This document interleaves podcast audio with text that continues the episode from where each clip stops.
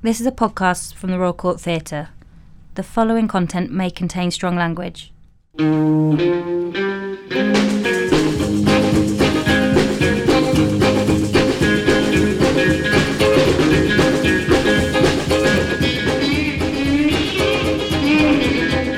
Welcome back to the third series of the Royal Court Theatre Playwrights podcast with me, Simon Stephens.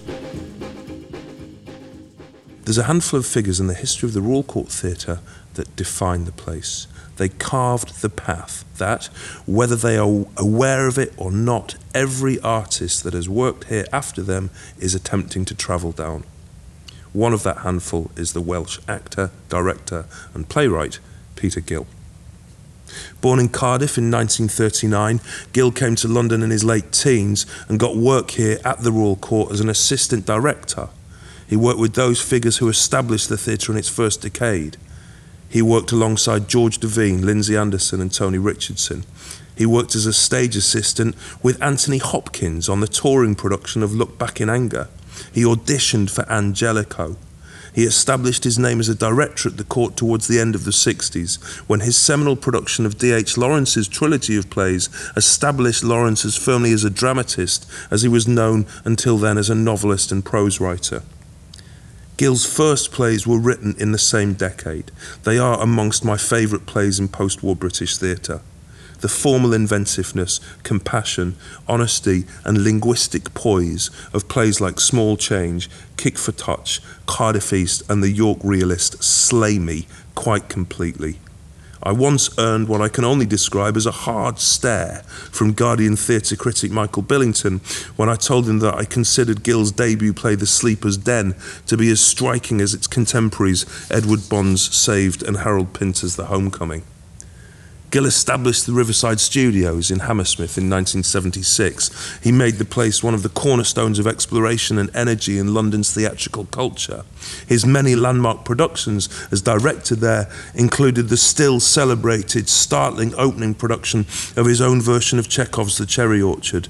And at the start of the 80s, he moved to become an associate at the National Theatre, where in 1984 he established the National Theatre Studio the studio became and remains a house of exploration and invention for the leading theatre artists of its time. There are few, if any, buildings or institutions more fundamental to the last 40 years of British theatre. He's directed nearly 100 productions across the UK and North America and continental Europe. He's directed Shakespeare and Sophocles, Turgenev, Pinter, and Sam Shepard.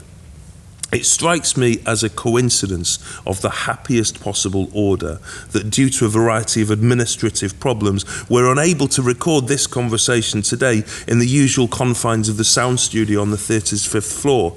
And so we find ourselves instead in a makeshift space here on the stage of the Royal Court Theatre downstairs.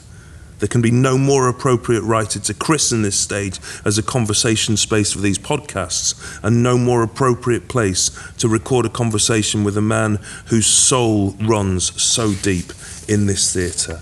Peter Gill, welcome back to the Royal Court. when was the When was the last time you stood on this stage? Well, I suppose as a director, it was, was when I was the writer, was when we did the York Realist here first. Yeah. But I came recently to see, I've forgotten the name of it, a young American uh, documentary, Make a Woman, Oh. which I very much enjoyed. Producer Anushka's going to correct us with that at the end with the name of that play. Uh, um, Do you come here often still? Do you see a lot of I plays come here? when I don't go an awful. I, I'm not a good audience really. I, I do go, and I mostly only go and see new things. I don't really go and see classics. Though, having said that, I had a very nice experience when I saw a production of of The Way of the World at the Donmar, which Mm. was first class, I thought. James but MacDonald's On the whole, I avoid. That was James MacDonald, I think. Yeah. I I avoid going to see old plays in new productions. Right. The, uh, Um, I always start these conversations, proper, the proper start to the conversations, by asking people uh, when was the first time they went to the theatre at all. Do you remember the first time you ever went to a theatre? Oh, let me think. Uh, I take it it was to see perhaps a pantomime in the New Theatre Cardiff. Mhm. And I remember seeing a variety bill, but I don't know whether that was with my father. He used to take my brother, so I don't know who that was with. Mm. And then there was a playhouse called the Prince of Wales Theatre in Cardiff, which later on I went to. But the, I suppose the most striking things were not plays that I saw. That I, there was a big, huge theatre called the Empire, which has been pulled down a long time, which I think was Oswald Stoll's first big theatre after the Coliseum. And my friend Michael and I, aged about 14, used to queue occasionally when the opera came and when the ballet came. Hmm. And I think it was the most striking experience for me or where, was I saw the original cast of um, Frederick Ashton's Symphonic Variations, which is a sort of unique piece of English dance modernism, and I, I was completely. Uh, I knew there was something going on. If, if, I mean, it wasn't just um, ballet in the accepted sense. It was something that that was very striking, and uh, I, I, I didn't see. See, I'm just a bit young for seeing certain of the great tours. Cardiff, which had been a great touring date, was was dying when I was in my early teens. Right. So I didn't see Donald Wolfit, do you know what I mean? Or, Yeah, but I just yeah. before I'd asked Bill, I asked a group of people what was their first Hamlet, and Bill Gaskill said it was John Gielgud's In the War, and they had to put another a- an understudy for Ophelia because Peggy Ashcroft had been caught in a bomb scare in, in the city. so that kind of theatre going, I I didn't see. I think It's I saw Rex Harrison and Kay Kendall in a, a, a revival of Blithe's Spirit, I think. You were born in Cardiff Yeah. and lived there until you came to London, right? Yes. So um, uh, it's a city you continue to write about and continues to haunt your plays. I'm trying to write a bit about it now, but I've sort of lost the uh, perhaps the need or the grasp or Yeah. whatever. What are your memories of kind of like the stories you were reading in Cardiff or the way Cardiff or your school affected you as a writer or as an artist? Well, I was I was rather amused to find that Theresa May feels she needs to take the um, the curse off having been born in a council house. Poor woman this week, didn't she?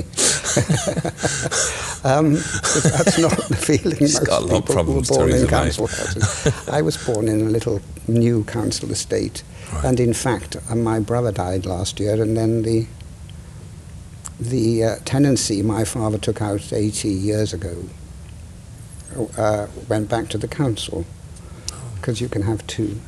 Um, uh, and it was a little estate Yeah. on the top uh, of the uh, the area adjacent to the docks on the moorland by the um, Yeah. that, that that links sort of Cardiff to Newport by the side of the sea. So when we lived there, our little house garden went on to it, uh, so you could go on, and that's on the estuary of the River Rumney, which whereas I spent a lot of. So you could see the, the ships going down the channel from our bedroom. When I get when I think about your plays, the omnipresent possibility of escape or yearning seems very redolent in them.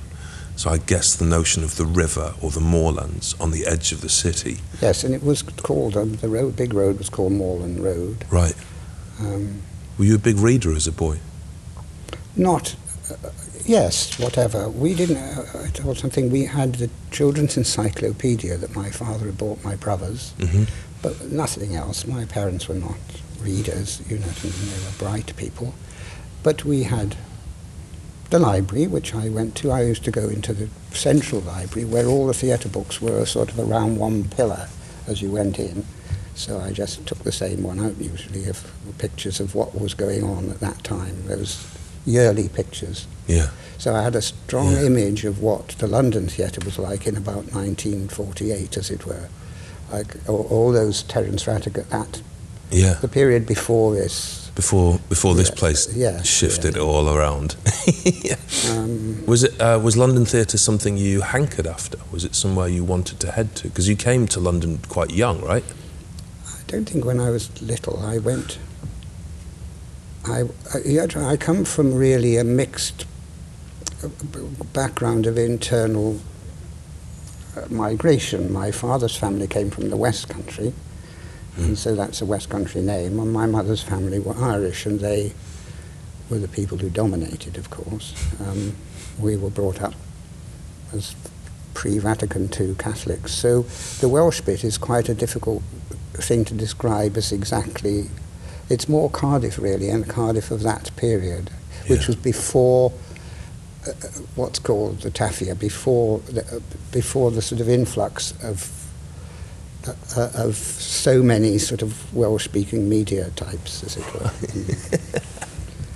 um, I like the idea. it was a, it's like a kind of it's a bit like Liverpool, but not quite so fond of itself, really. There are very few places in the world that are quite so fond of themselves as Liverpool, says the Manc. the, um, um, I love the counterpoint of your description of your family home and the presence of the river and the moorland, and this fascination with contemporary ballet and experimental theatre. Where the heck did that come from? Well, just chance, friends. Uh, I went to a grammar school. It, Yeah. um, and my cousin had paid for me to go to a little prep school before it. So I, I, um, so I sort of lost my best friend early on, really, now I come to think of it, because I went to a different school. And then I, Right. I went, and, and uh, the grammar school situation, people don't understand. Not boys from really tough backgrounds didn't go to grammar school, Right. Really, on the Yeah. whole. Uh, that's a sort of. And I keep thinking about that now, just to talk about the present in all the discussion of of progressive, inclusive. Mm. I don't quite know how inclusive it all is, actually, really, on the basic level. How inclusive the grammar school structure. No, no, the theatre. uh, Oh, the theatre. Oh, right. Yeah. Yeah. Uh, what I'm trying to suggest is the grammar schools were not really inclusive. Yeah. Um, How old were you when you came to London? 17, just before my 18th birthday. I had my 18th birthday. You didn't go to university, or you did A No. levels, or no? No. Did you come? You came wanting to be an actor. I think I wanted to be an actor from very early on. I was, as soon as, I don't know how or what, why that was. Yeah. Uh, uh, that's because I was a. I still see a friend of mine who was a poet from when we were seven.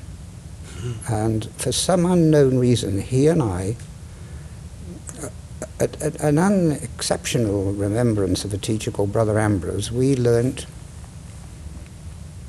the Hubert Arthur scene from King John. I, I don't know how that came about. when we were about nine, well, he told us to learn it. I mean, I can only. Yeah. read. You were about So they- nine. What? You were about nine, did you say? Yes. Yeah. Wow. Well, that's why they should do more Shakespeare early for people, so it's not so frightening. Yeah. Yeah, of course. Um, but it wasn't. I sounded as if I had a very highly charged education. It was a hit and miss affair. Right. You know, it was mainly religious. But that experience Knowledge. of that scene.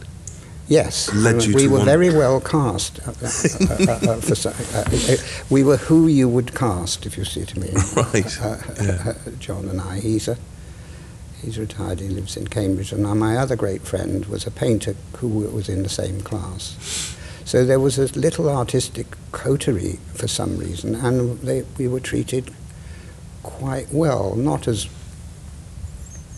you know, there was a, a school hall, and we Yeah. sometimes did a play, but not. It was not big time. But we had a very, very good art mistress who just, uh, and I haven't much facility uh, for drawing or anything, but um, she made us paint on great big pieces of paper, and she hung quite interesting pictures around the building. Mm. so empowered you with the possibility Yes. of being an artist, even even in then.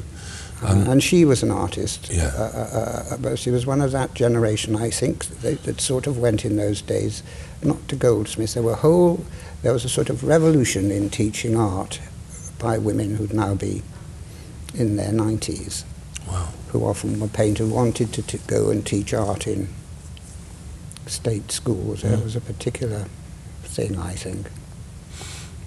Did you train as an actor in London, or did no, you? I went to the Welsh College for a year, in, Right. which was called the Cardiff the City in the castle. Now the Royal Welsh College. Yes. Yeah, a magnificent place still. Yes, in the, in the, in the Lord Bute's. My favourite drama school in Britain. But it wasn't where it is now. It was actually in the castle. Was it? We had two big rooms in the uh, castle. Mm. And uh, in the year above me was Anthony Hopkins, who was a friend of mine, and he and the boys who didn't live in Cardiff lived in the castle. In some Wow. part of it, I think, as I remember. Because it was mainly a music school. It was a very fledgling drama department, and really the teachers were mainly amateur. Uh, I, I wouldn't say, but we were quite talented. There were Pam Miles was uh, in, in Tony's year. There were a group of very quite talented people actually in Mm. that year by the standards that I go to see drama schools now. And is that um, is that true? That story about you and Anthony Hopkins working as assistants on the touring production of Look Back in Anger. No, I'll tell you, he was a bit older than me, and we were, but we were always given. We had special lessons with them at the head, right, uh, right, and he. We were in a production of Blood Wedding, actually, in which he was astonishing, right, and I played the moon because I was younger, and Pamela played the wife, I think. And anyway, I I was just not happy and I couldn't cope and I didn't know what. I just thought I can't be here. I don't know want to go to class. I don't know how to act. Um, the sadness was that we were. They used to have a man who taught quite a famous movement teacher called Rudolf Shelley, uh, who taught at the Bristol Old Vic. Mm. Uh, oh, there were very there were teachers like that who fled Germany. Rudolf Laban, you know, taught Mm. at uh, in the North at drama school, Mm. and he came to see us do our scenes or whatever, and he was very taken with us, the two, two, two of us, and I think if he had come back, but he stopped coming, right.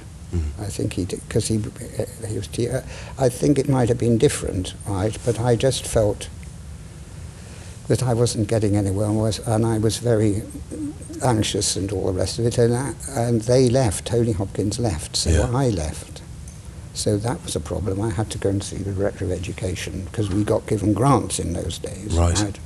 Yeah. And so I thought, what am I going to do? So I had seen a school in a school a production by this thing called the Arts Council. I think I'd seen the Rivals or something, Yeah.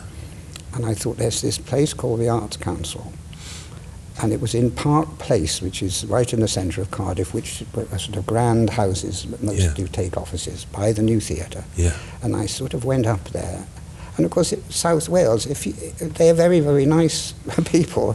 So if you had the nerve to go and say, "Can I meet, talk to somebody?" Yeah. That's the nature of. And so I said, "Look, what can I do?" And they said, "Well, funnily enough, the Arts Council in London, Yeah.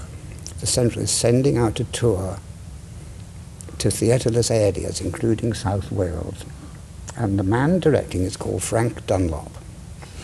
And this is the address, St. James's Square. So I wrote this letter, which Frank, who lives in America now, thank God hasn't got, because I think it was an extravagant letter.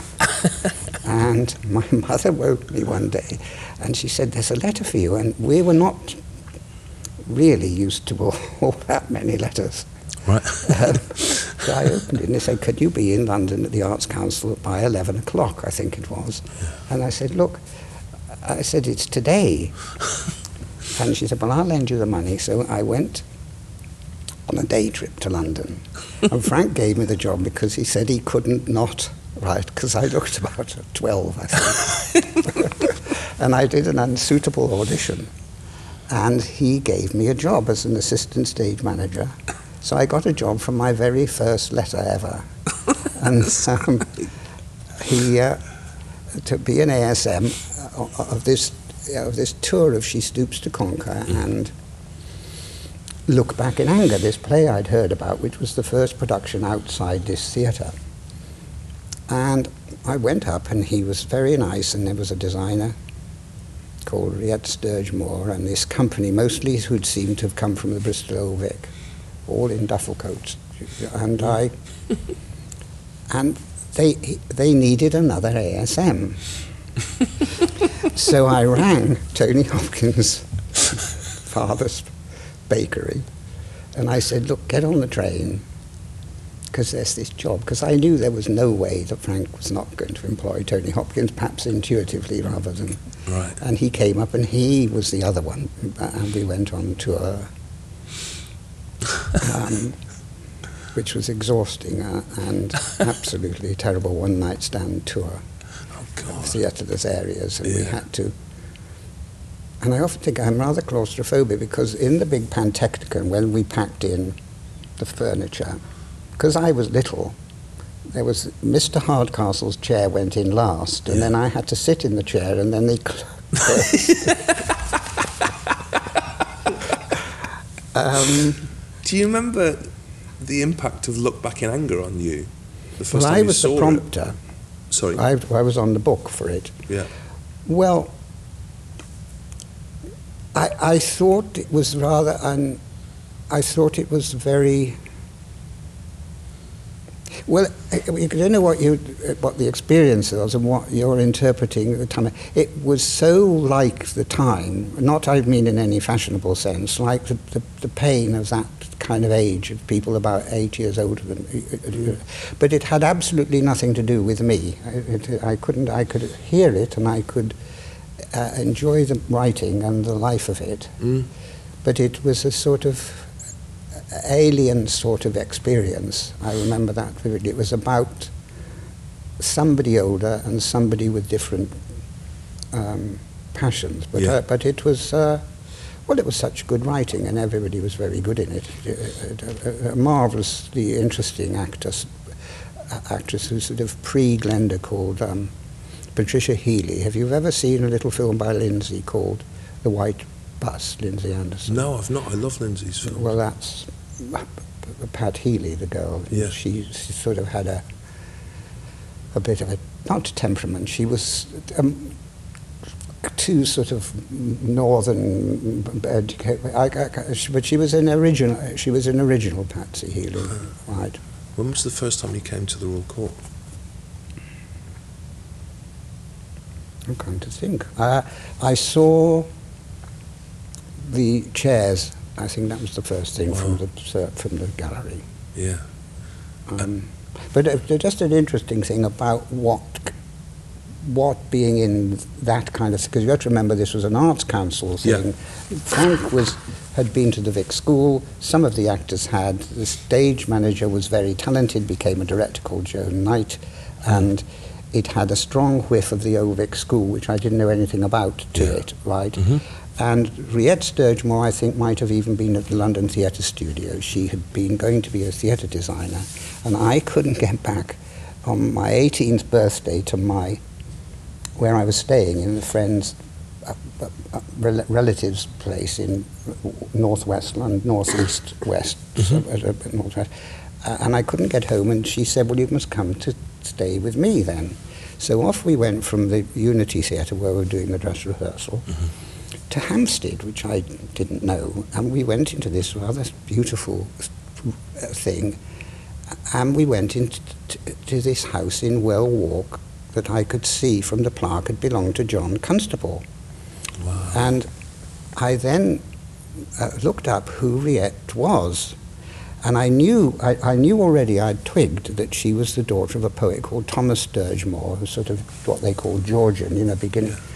But it was maybe later I realized that she was the niece of G.E. Moore, the, the, um, the philosopher uh, that the, all the Bloomsbury Yeah. had studied with. So I suppose I was in Bloomsbury, right?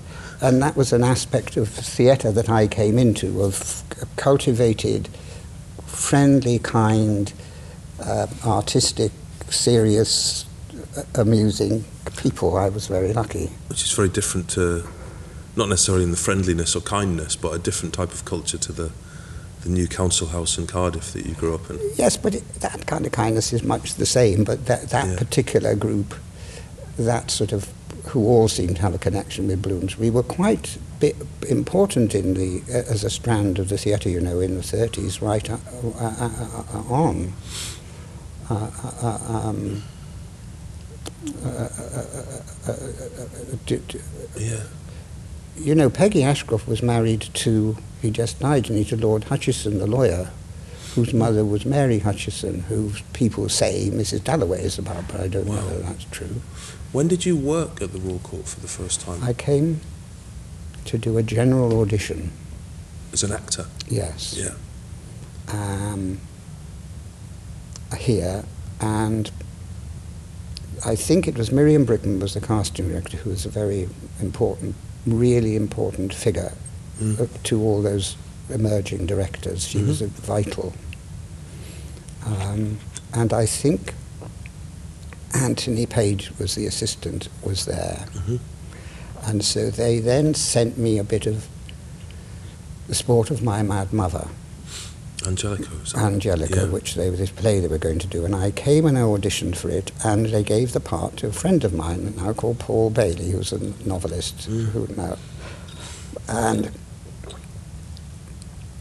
that was, but then Anthony got me in to meet Lindsay Anderson when they were doing the long and the short and the tall, and they gave me an understudy job.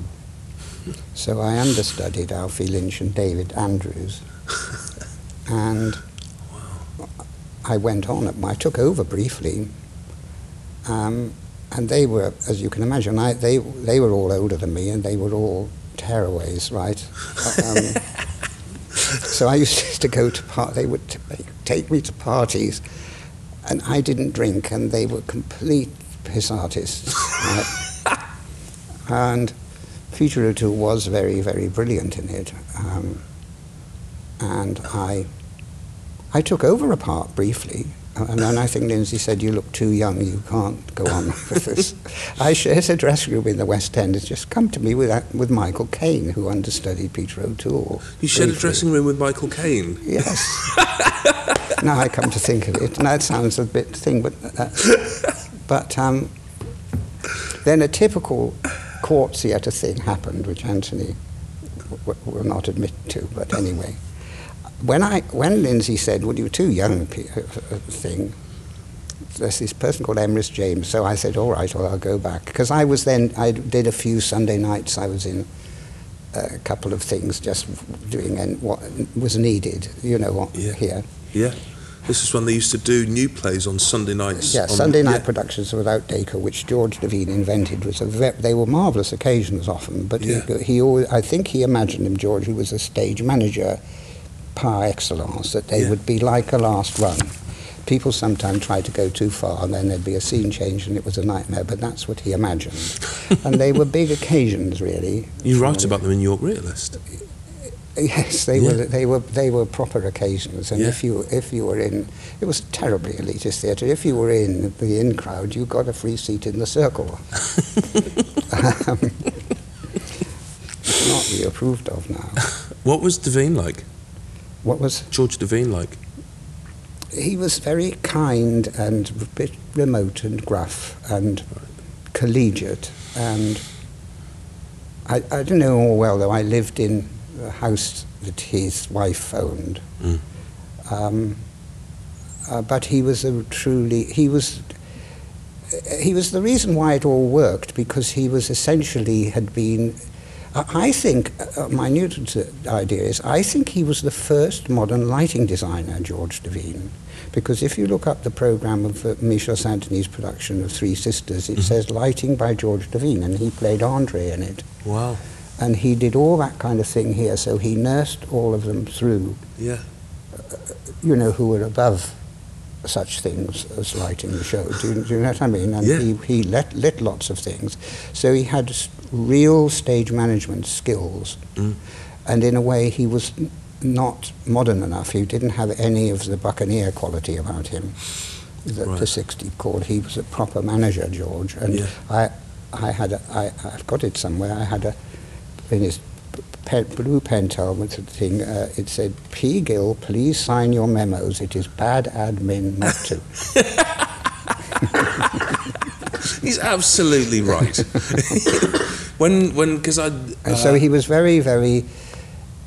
I, I mean, I didn't w- work with him the thing, but when I wanted to do the first Lawrence play, I asked him if he'd read it, and his approbation of the fact that you wanted to do it, and that was fine. You Right. see what I mean? So you felt safe, completely safe.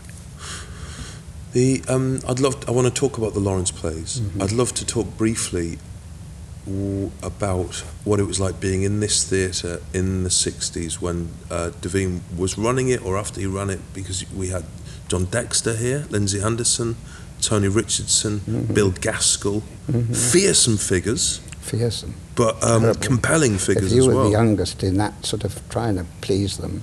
You, and were you the youngest? Well, yes, they're, they're all about eight to nine years older than Yeah. me. They would already hear. Yeah. And I, I, um, so Lindsay directed the talk, the, the, um, uh, uh, the, the, Lo- the long and the short. Long and short. Anthony was the assistant, Yeah, Anthony Page. uh, um, who was the first of the young people. He was not in the right. yeah. Uh, and then I was in a Sunday night of the kitchen. I was in the first Sunday night. I had a tiny part. And John Dexter Oh, Wesker's was amazing Yeah. how he did it. You know, I, I don't think he'd get away with a lot of his kind of strictness or shouting and bawling. Right. But it was a masterwork, and I was, I only had a tiny part. And unfortunately, I became a favourite to John's in a production which didn't work out because he was a terrible, could be a terrible bully. But it was an amazing production. And of course, it was unusual because people didn't do work plays, really, Yeah. n- and not short ones. So there was no notion of it originally being able to possibly go into the main bill, though it did, because you couldn't think like that Mm. however you looked at the theatre, there were there was a sense of experiment through into the last century, but the notion that you could do a, a shortish, big Yeah. cast play. Yeah.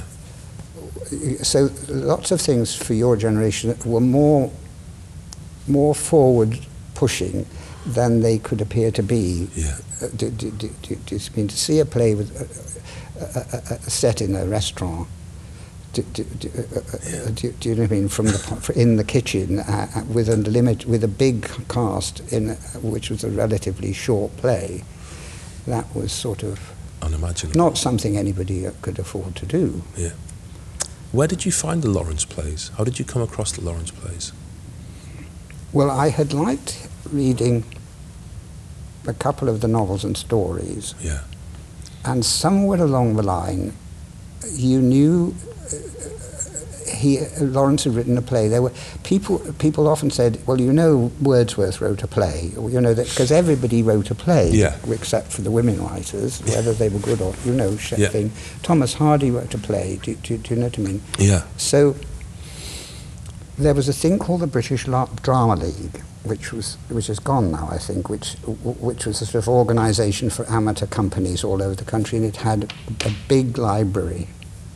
Uh, and you could hire whole editions. You could you could do, the amateur theatre depending on hiring the plays from the British Drama League, Right. and the big towns had a local office, for example. So I either rang them up. I think they were in Fitzroy Square, uh, but I said, "Is, is there a, D.H. Lawrence play?" And this little green first edition play came to the court of this play called A Collier's Friday Night. Yeah. So I read it, and I thought, wow.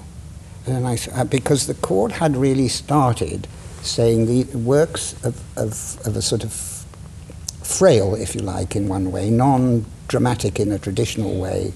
Um, I thought, well, I can see this is very beautiful, and it was in. I could see that it was in fact a chapter from Sons and Lovers, really, called Lass and Girls Love in dramatic form. Mm. And I, sh- and that's when I, without to be sentimental, showed it to George Devine and saying, and he, his thing was, well, do it then, because uh, so I did. I'd also did it because it was my turn. I'm the only director who didn't want to do a show because I was so anxious that uh, everybody else who's assisting or whatever were Yeah. all. Uh, uh, but I thought, oh God, what will I do? I can't. Uh, can I direct? I mean, I, how did I know how to direct? I'd never directed anything. You'd never trained as a director. No, or been to university. So, Yeah. but I had w- been an actor, Yeah. and I'd seen them all direct, and I sort of had an instinct about it. So, I did it on a Sunday night, and it was, and it was very, what you'd call court theatre of the time because Yeah. of it, because it was. It was undidactic. It was. Uh, it demonstrated, it embodied what it was about. It. Uh, so people liked it. Yeah.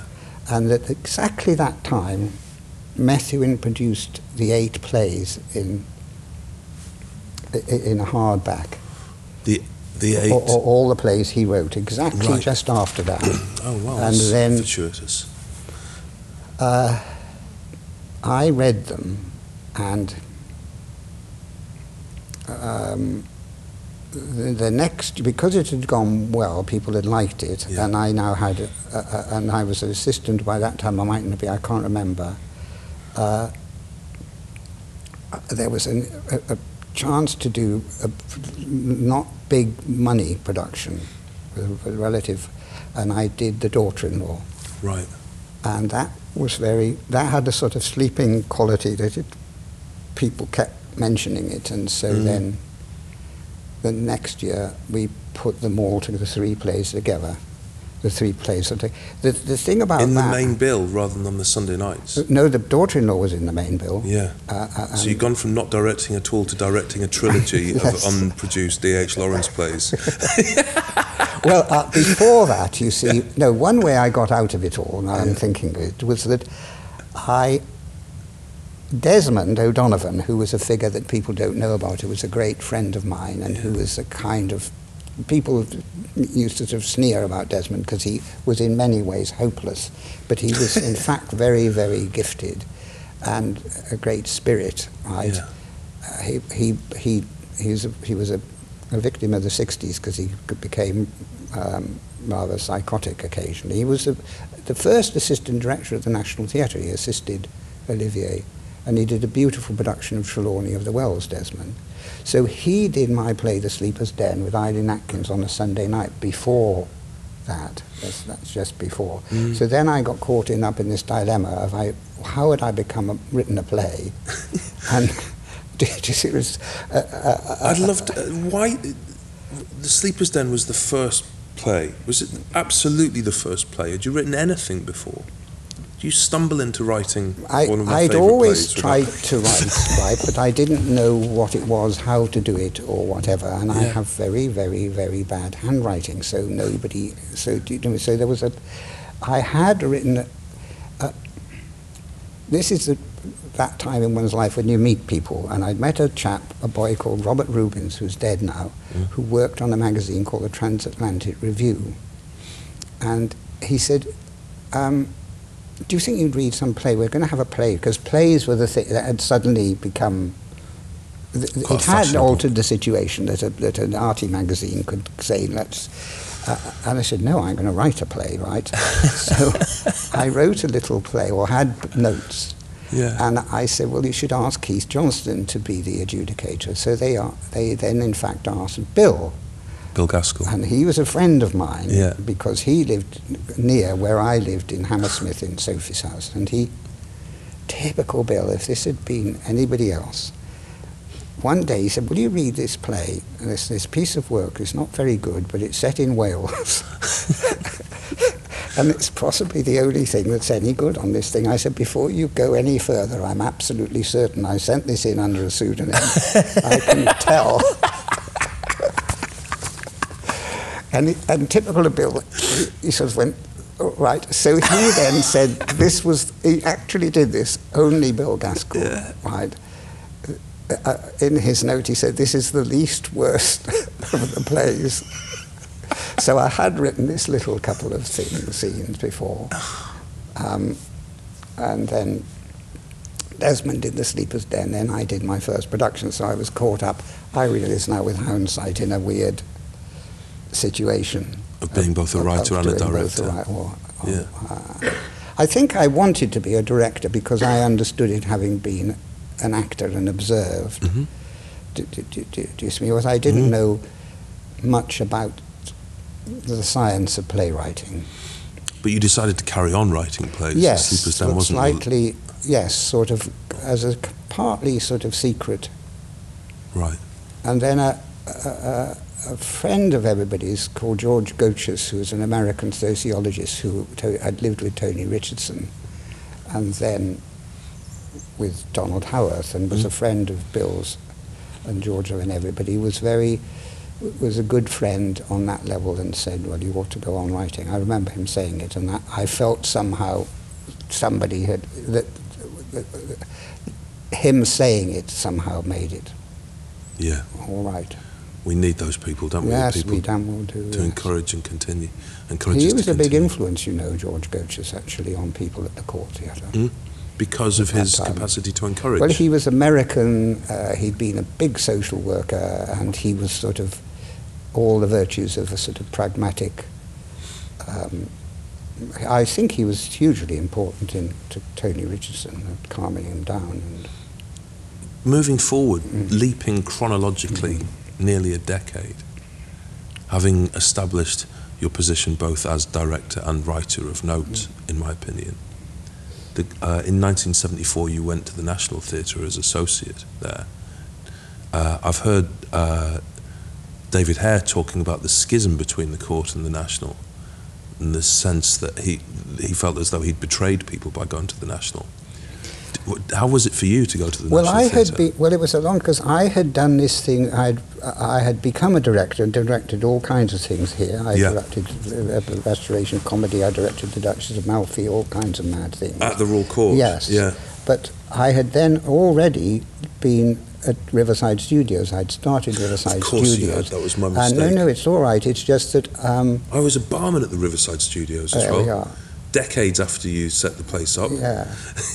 I should have Uh, remembered and- the and I- Riverside no, Studios. No, and then I, and then I, I was stuck because I live near the studios, and I got into the habit of going to the studios, and I found going anywhere else increasingly difficult. Can we pedal back then and talk Yeah. about the establishment Yeah. of Riverside Studios?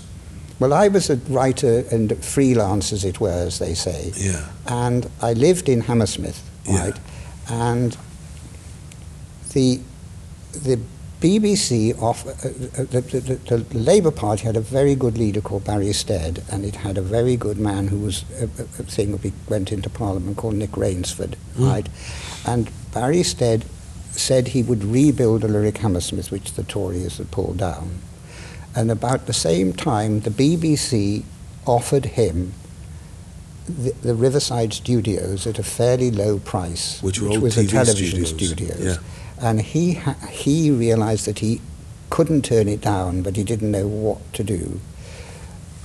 And at the same time, the Fulham Palace had been given to the borough by the Bishop of London, right? And they came up with a sort of tripartite idea, sort of, which would they would rebuild the Civic Theatre, uh, uh, uh, uh, uh, uh, which they actually the Tories did in the end in a bad way, Mm. and they would they would have what this 60s mission, a community art centre in Right. Riverside Studios, Right. and they would do something with Riverside, with Thing, right? Yeah. And so I w- was sent a letter, and then I was rung up by Sir Hugh Willatt, who had been a great liberal figure.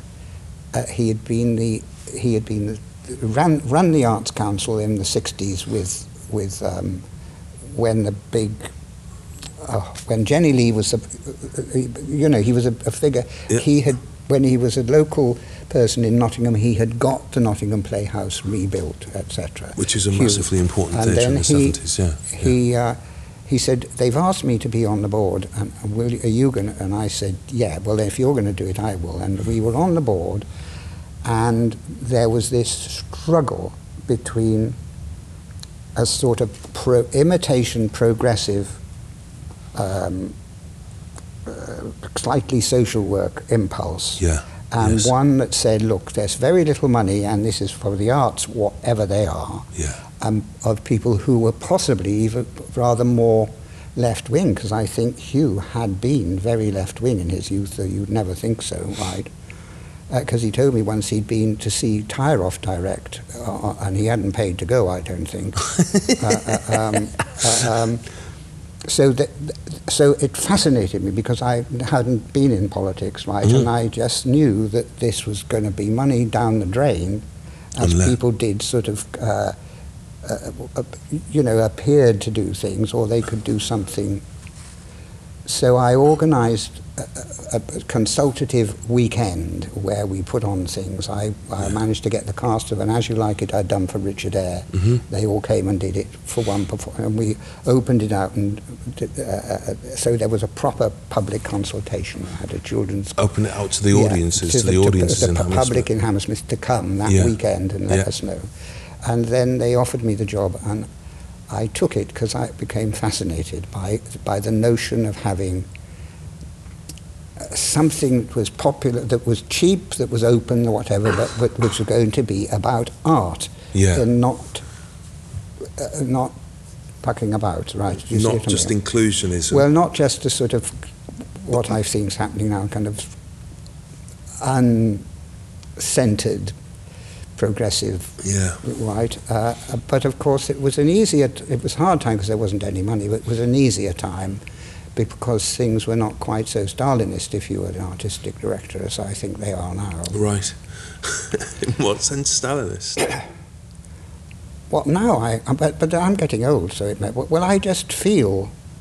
Last year I went to do a reading of a play of mine in, at the National Theatre Yeah.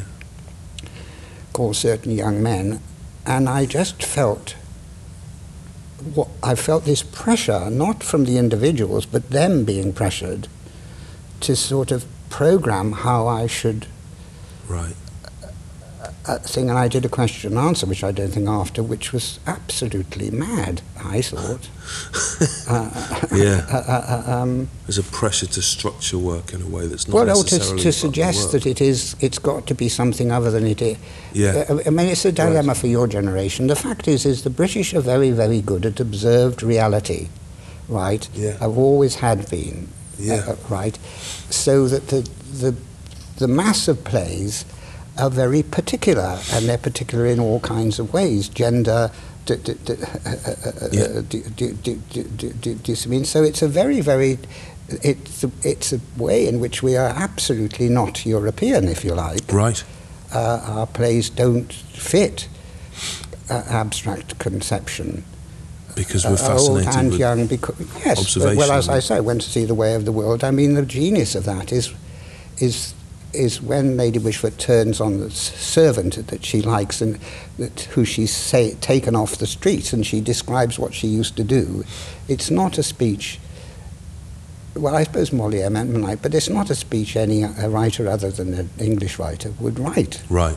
Because of the specificity. They're completely specific. So Yeah. it's a very difficult. I wouldn't know how I would approach things if I was a young man now, but that's what. But I in a different time, in the 70s, 1974, Riverside Studios, you Yeah. created a space in which you could uh, produce art of the highest caliber. Mhm. And as long as people didn't have to pay too much money to get in, Yeah, the coffee was cheap. We made it couldn't happen now. We made no money from the food, which was quite good, uh, Yeah. right? uh, and anybody could come, right? And I was able to bring Kantor down from, you know, f- from lots of people in, Yeah. because what I think people are forgetting is it's London. You're not in Hull. You can find out what's touring.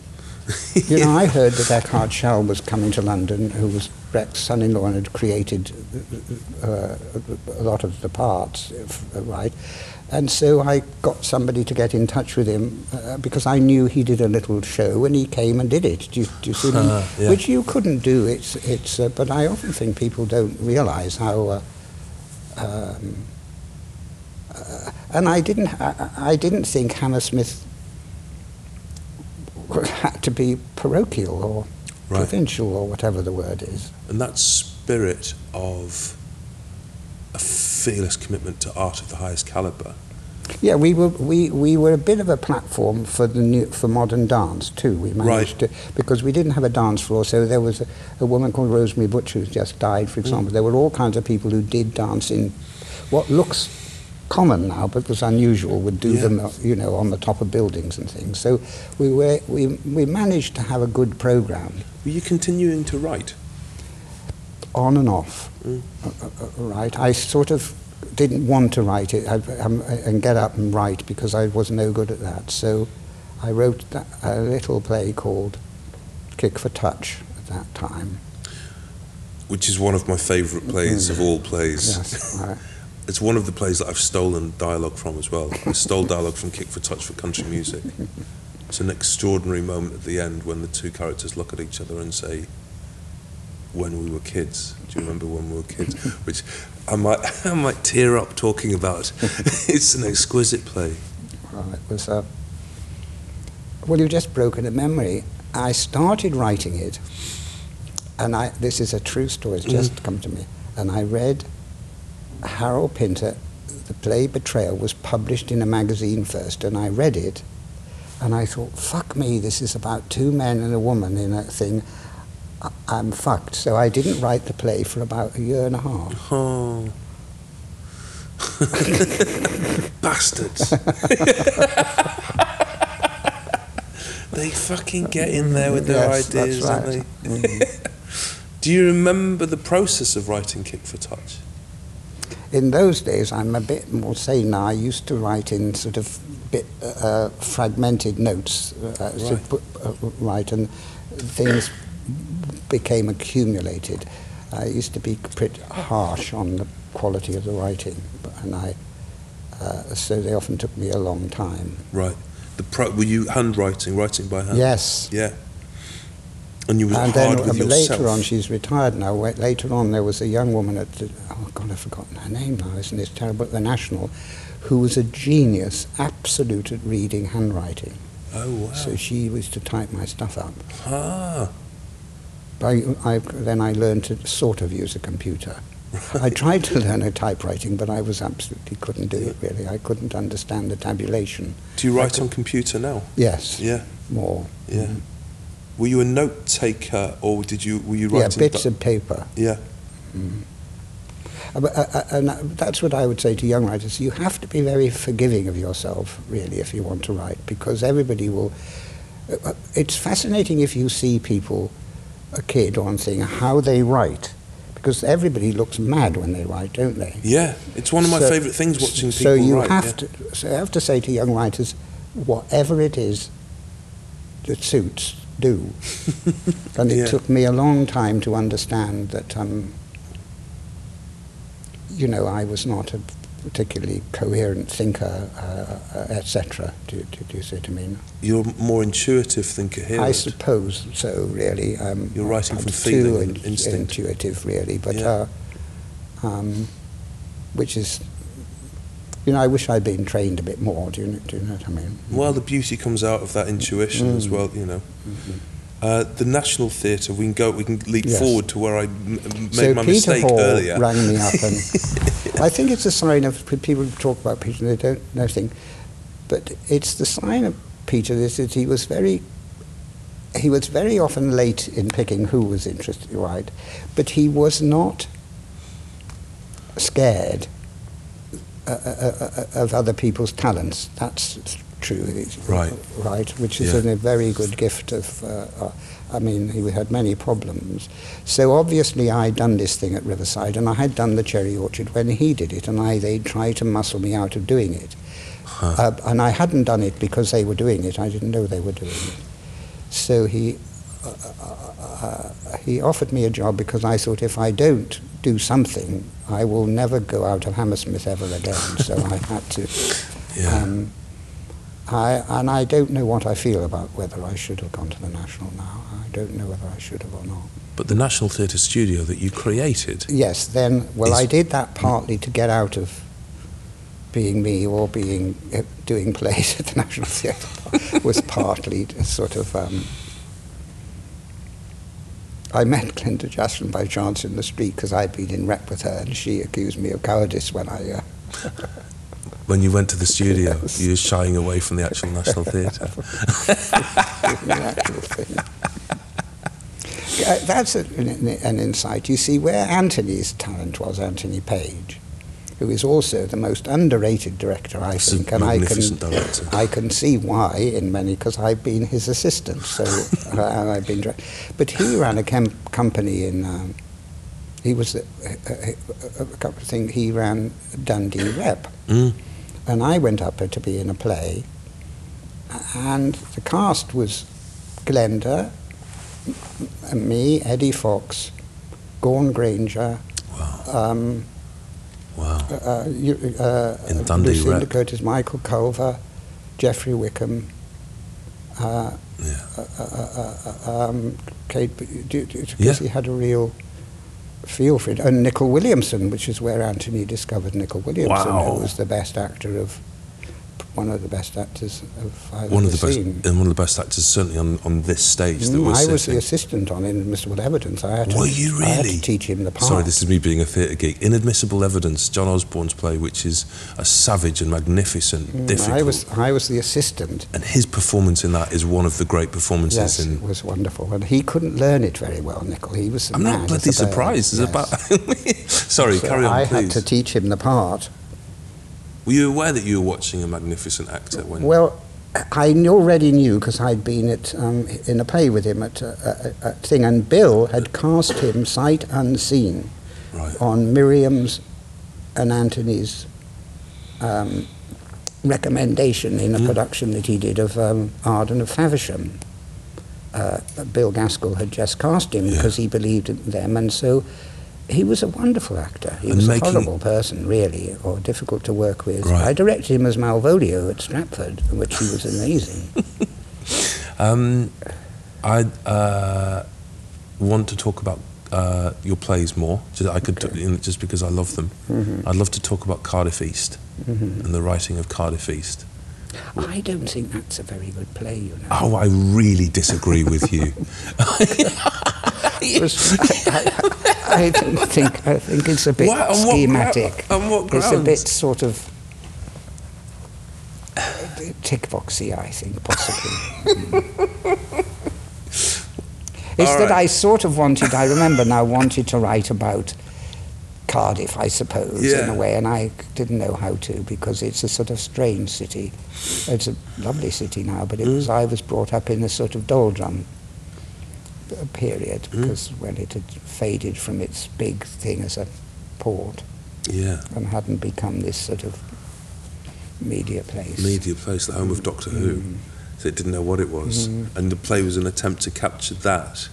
So- Yes, and a particular. Well, the fact that card that the the the original hubs, right? Because Cardiff was a very uh, was nothing. It only had two pumps in 1840, I think. Do you know what I mean? It was Yeah. a, it was a, a late place, Right. so it depended on these immigrant communities, as I say, like all cities did, and, and Mm. it was sort of a junior member of all the Right. of London or Newcastle or whatever, and uh, and so of course it, had already, when I was born, because of council housing, uh, the the the, com- the original co- communities had now begun to mix outside the Right. particular areas. So my mother was from a part of Cardiff called Town, which was quintessentially Irish. My father was from Splot, which was uh, Right. more English. Yeah. My do, do, do, do you see what I mean? But, Yeah. but it had become m- more mixed. Uh, d- d- uh, uh, uh, um, And so I sort of sort of wanted to write something about that. You know, my cousin's grandfather was Portuguese. You know? And, um, Yeah. um, there were all kinds of, you know, I was in school with people call it Adrian Strinati or, you know, or um, Polish names or, you know. When you're making a play, whether it's Cardiff East, a massively disappointing play like Cardiff East, or Small Change, Yeah. or Kick for Touch, what do you know before you start writing? What do- do you know that you're going for a tone or an idea or an image or? It's different now. As I've got a little bit more confident, I'm not saying any better, I perhaps approach things differently. Uh, uh, originally, I just didn't know what I was doing really. I just noted things in dialogue. Mm. To, to, to, Yeah. I mean, until they grew into something. Right, right. And I think that's what I'm, because I think Cardiff is a bit schematic. Yeah. La- later on, now I'm more, more, uh, less scattered, Right. and perhaps that could mean it's not so alive in one way, but it is on the whole more, a- and a bit more. So, uh, I wrote a play called Versailles a few years Yeah. ago. Well, that's entirely based on the fact that my friend John Burgess recommended I read. Um, uh, uh, Maynard Keynes's book, The Economic Consequences of the Peace, which I could hardly understand because he was at the he was a junior member of the delegation, and he Yeah. wrote this political changing book. And the thing about it was that it was exquisitely written. Mm. I couldn't quite get all the economics. I well, I couldn't get them at all really. But uh, so then I wrote a play more scene by scene. Right. No, of course not. But I mean less, less. Not so much scratching notes yes, and just kind of not shape so it. Yeah. impressionist as it were. Whether that's Yeah. good or bad, that's what I did in that play. Yeah. Yeah. The um, I'd love to. It seems we need to talk about the York Realist sitting on this stage because it's a play which I saw in this theatre uh, when I was. I think it was at the start of my residency, and f- and really a play of such beauty and fragility and humanity. What I love about your plays is the lack of thesis, the lack of didacticism. It's like we're spending time with humans and allowing them to be complicated and contradictory. Tell me about and but but it's beautiful that play because it's a love letter to this theatre in a way. It It's a- and of course Ian, who I love, so don't I think. Ian Rickson. I don't think he knew. Uh, Stephen Unwin had to point it out to him. Yeah. Right? Because Stephen I, I was going to do the play, but didn't. He did do it, but he didn't have a lot of money to use Mm. company. English touring theatre. Yeah. Mm. So, um, were you aware when you were writing York Realist? Were you aware that you were writing for this? I think I was. I can't remember now. I think that certainly here and there I meant it to be. Yeah. And I had been. It's not. I mean, it's just a sort of romance, really. It was. Uh, uh, um, I, I, I, it's just I seem to have known lots of Yorkshiremen, in particular Bill Gaskill, and they're all the same, right? Um, so I don't know. I've never lived in Yorkshire. I mean, I only know it, and I was Bill's assistant on the York Mystery Plays, so that's what Mm. Of where it came yeah. from. Yeah. And somebody didn't come to rehearsals once because I think they had to do sheep shearing. so, um, uh, uh, uh, and I don't know where it came from. I think it was a, I think it was my attempt to write an ordinary play. Mm. To, to, to, Yeah. to, to, to, to be in a play Yeah. that was not um, It's a play. It's a play in one space, right? It's a play in one one, room. space and uh, a limited number of actors. Yeah. So it was, I suppose. It, uh, it was a, it was a sort of homage, I suppose, in a way, to Yeah. the court type play. You know, When you, one of the things which, whenever I read your plays, is both fascinating and slightly kind of uh, difficult, Mm-hmm. is you don't write stage directions, and to me it reads like you're not you're writing so that nobody else can direct it. well, that's what Nicky always says, and that's what Bill said. Bill, Bill, in a, I read a bit of his uh, thing the other day, and he's so such a bastard. He said. Uh, He said, "Well, of course, this way of directing is brilliant, and it is wonderful for the your for Gill's plays. I'm not certain it's right for other plays. That's having your best friend. Uh, um, so I don't think that's what it was. It was because I was a good pupil, right, if you Mhm. like, and my sort of cat, slavish Catholic um, Puritanism. I thought that Shavian. It was out, wasn't it? Yeah. Uh, it's come back in again. Uh, uh, you The know, Shavian uh, stage a woman of certain age. Yeah. You know what I mean? Yeah, was yeah, out, and, and that it was a test of writing, really, to try and make it work without having to describing anything. So it was a thing I made myself do. yeah, possibly, it's a Shakespearean thing in a way. There's no yes, that- stage that- directions that, in um, Shakespeare. Um, Yeah. What have you learnt as a writer from directing?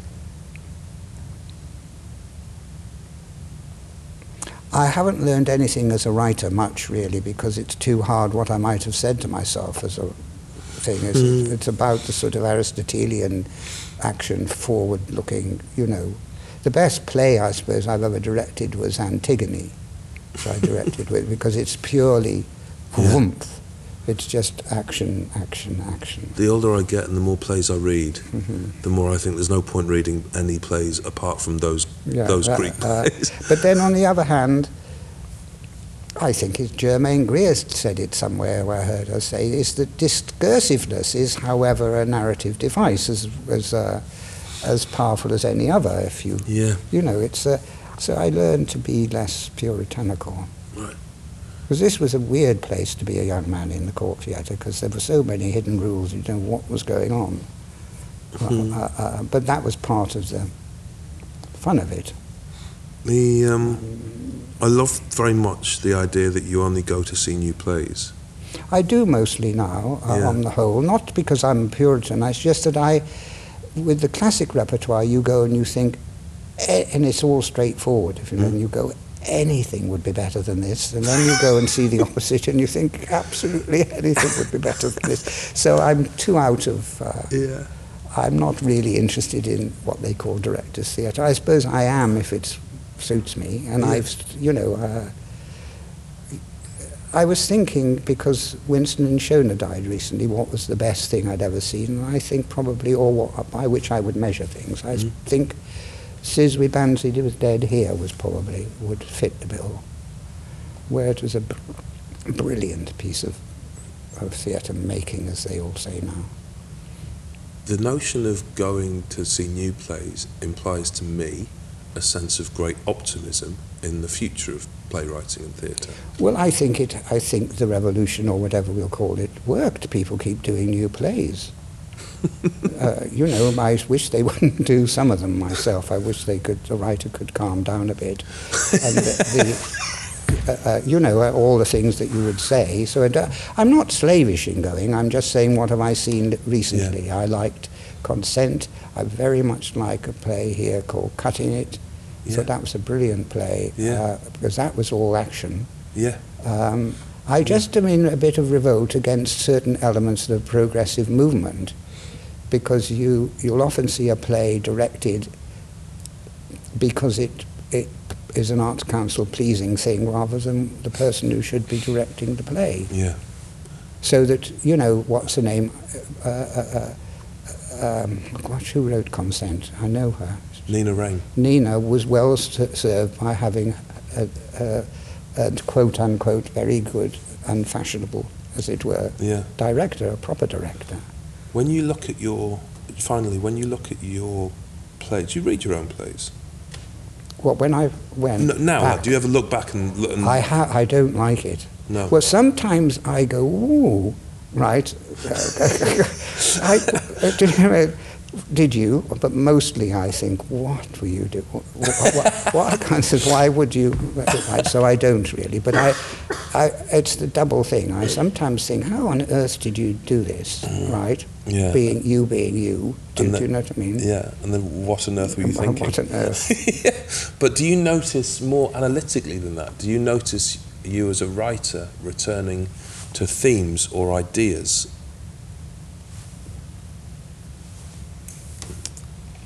Um, well, it's all sort of the same thing. I have made I made a conscious decision to write a play with Versailles that was more or less like a play. Yeah.